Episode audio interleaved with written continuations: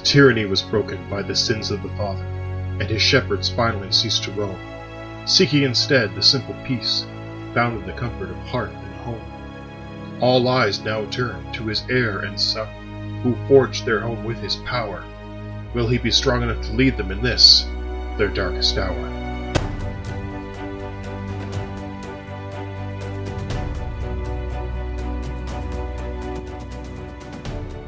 Welcome back to The Lost Tribe Darkest Hour.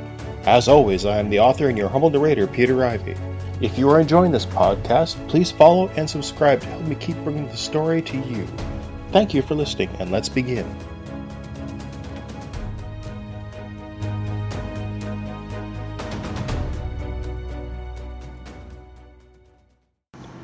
Chapter 23 I took Casey's hand as she entered the dining hall.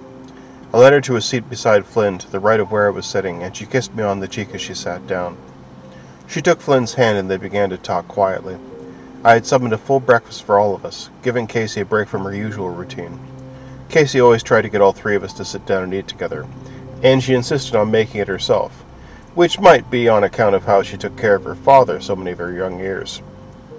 Flynn was a little distracted this morning, which was good for a lot of reasons. His fatigue had disappeared, and the signs of strain were gone from around his eyes. He looked more like himself today, but he could not stop looking across the table at Jules. I introduced him to her formally, but his curiosity was unflinching. She had a pair of sunglasses on to cut the glare of the sun coming in the windows, and was wearing her Queen Bitch t-shirt and her plain jeans. Her bare arms looked more muscled than the girl she had been that I found in the morgue. Her skin was still very pale, but she didn't look sickly anymore. I caught a look from Casey as she and Flynn were talking. It said, Mess with my child, and I'll make you wish you were dead again. I followed across the table to Jules, who merely smiled back at her. She was the only one smiling on that curve of the table. Henry wouldn't even look at me, and picked away at his breakfast in a detached fashion that I didn't like. He looked like a sulking child this morning, and I inwardly rolled my eyes at the thought of dealing with him as we tried to get through today. Tecum seemed more aloof than normal. I could only imagine the discussions they had had about me, and I doubted that it was very good.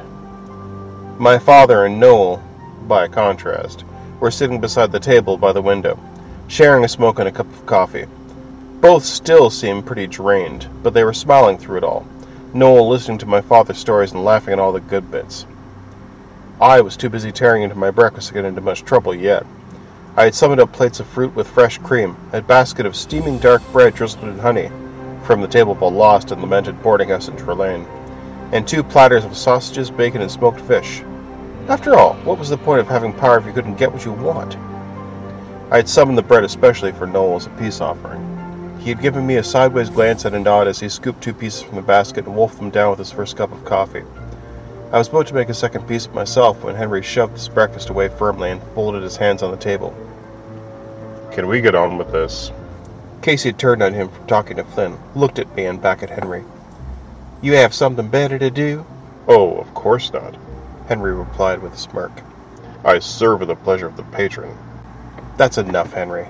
Why don't we clear the air and get everyone caught up? Tecum leaned over and whispered something in his ear, and Henry blinked a few times before nodding. Agreed. Casey put her hand on Flynn's shoulder. I want you to take your plate and head up to our quarters until we're done talking, okay? No, I told her. They both turned back to me, and I knew I was on dangerous ground here. He stays, I continued. Flynn is one of us now. He needs to know what's going on, and we need to know his side of it. Whether we like it or not, I think he's involved. Casey was not happy about this, I was beginning to get a little bit of the vibe from her that Jules got earlier. Dad's right, Mom, he told her. It's time I started helping out. I don't know what I can do yet, but there must be something I can do to help fight these jerks. oh, you're not going to be anywhere close to the action, Flynn, I interjected. But I figured you should know what's happening. Casey's eyes were narrowed looking at me. Whatever ground I may have gained back with her, I was slowly losing it. Fine. It was a single word, but implied a lot of things such as what would happen to me if anything happened to Flynn. I knew that already, but it wasn't half as awful as what I'd do to me. I knew that my choice to include Flynn was unpopular, but I knew that what was happening now had something to do with our son. He deserved to know. He was growing up so fast that people would expect more out of him than he had to give, than he was capable of. And if my enemies ever got to him, I wanted to make sure that he was ready to fight them. After all, if that happened, it'd have to be after I was dead at their hand. I wouldn't allow anything else. What I'm going to say here is all I know about what's happening to us, and what I've done about it so far. I know I've kept a lot from all of you, but I had my reasons. All that is done now. So I'll start from the beginning. And I told them everything. I told them about Neph and the Underrealm, about the Soul Storm and the resurrection of Julia. I told them about Silas and his world, and what his people wanted from us. Then I summoned the box from where I had hid it in the sack by my chair at the fireplace, and put it on the table, sweeping aside my plate. I told them what was inside. No one said anything. They all looked either too shocked to respond or knew some of what I had said or were deep in thought. Not exactly the reaction I had expected. Then Flynn reached over and grabbed the iron box. Hey, there's a field around the. As soon as Flynn touched the box, the field covering it wavered and disappeared like smoke. I looked into Flynn's eyes and they glowed slightly before returning to normal. I looked over at Henry and his eyebrows were hiked up nearly as high as mine were. If I needed any more evidence to confirm my suspicions about what was happening to Flynn, that would do it. I reached out slowly and took the box from Flynn, putting it down on the table and keeping my hand over the lid. And then, there's that, I said, nodding at Flynn. He frowned and he sat back down. What? What did I do? Casey took his hand. You didn't do anything wrong, did he? My father got up from behind where he was sitting from Noel and walked over to stand behind Flynn. Course he didn't. Casey turned to me, her mouth a little tight line. Her eyes were shining like the sun. This was already going too far. Everyone calm down, I said, rising to my feet. Wanted to clear the air about a lot of things today before we decided our next course of action. And this is one of the most important points. To be honest, I feel stupid for not realizing it sooner. I guess it was just a matter of time. What do you mean? Casey asked. I. Flynn is your blood, so he's getting power from the worlds as well, and that's the reason why he grew up so quickly, isn't it? All eyes were on Henry now. I wished he hadn't connected all the dots, though. That's right. What's happening to Flynn is a result of his proximity to Hearth. I used some of my power to wrap up the box in a field again, and knelt down next to Flynn and Casey. I swear to both of you that I didn't know this was going to happen. Things had been happening so fast, and I missed what was really going on. I love you both, but I don't think there's any way to fix this. I reached out and took their hands. I expected Casey to pull away, but she laid my head down in her lap. What kind of a father had I become? We should have known all this sooner, but I was the most at fault for not understanding it. And just living from day to day instead without even thinking that all this was too good to be true. With each moment we lived in this place I made to keep us safe, I had endangered what I treasured most, and hurt my poor wife's heart. The look of concern on her face as she bathed Flynn burned in my mind. Wait, Casey said, gently pushing me back. If the ability to use his power is in his blood, then. From father to son, Henry said. Please don't, I said, turning to him. Henry pressed his fingers together like he was praying and leaned forward on his elbows. I'm sorry, Mick, but I agree with you. The time has come to clear the air. Are you sure you want to do this? Takum asked, laying a hand on Henry's shoulders. We're running out of time, my love. Our enemies are closing in. What the hell is everyone talking about? Flynn said, pushing my hand away. It'll be okay, lad, my father said. My heart was on fire, and I stood up, pointing at Henry. If you speak up now, so will I. One revelation for another, Henry. Henry gritted his teeth and slammed his fist on the table. Postos you, Mick. Why do you think he chose to make you his ally in the first place? You ever wonder, at that moment, what would have happened if one of us had pushed you aside and tried to take Father's power for our own? I looked down at the table. It would have destroyed you, I told him. Because control of the worlds, Father's legacy can only be passed through blood.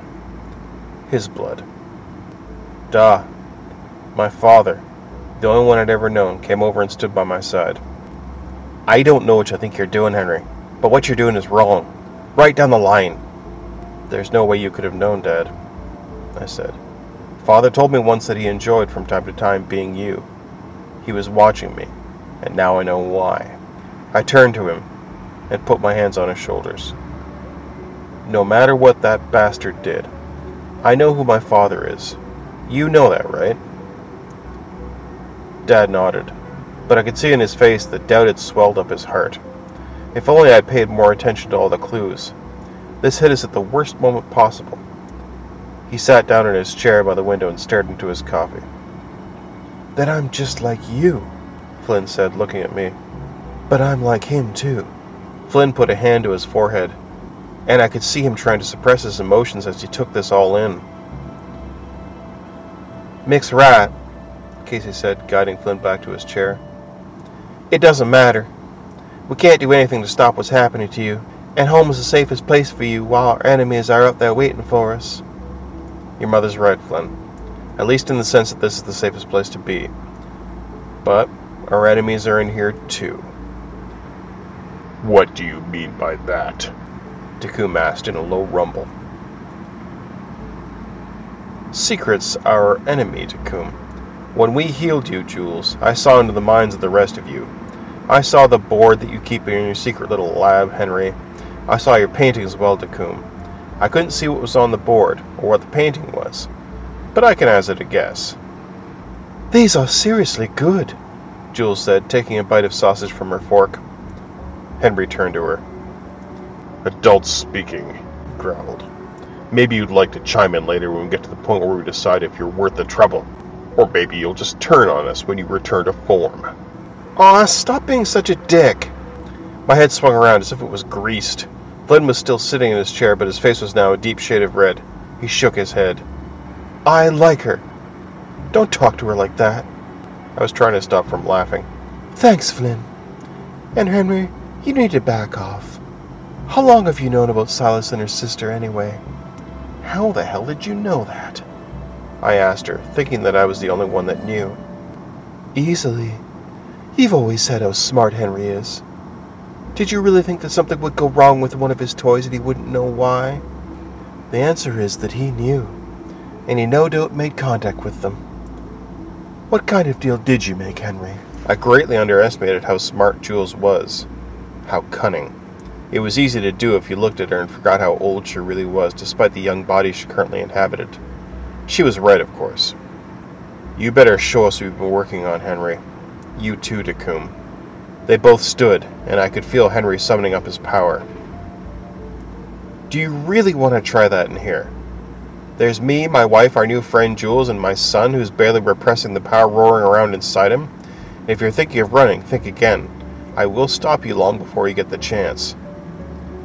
Didn't even occur to me. Henry did open a portal. I tensed as he did so, but then I saw the other side. His lab was dark, but I could see the outlines of his workings inside. If we're going to do this, then let's do this, he said, motioning for us to enter.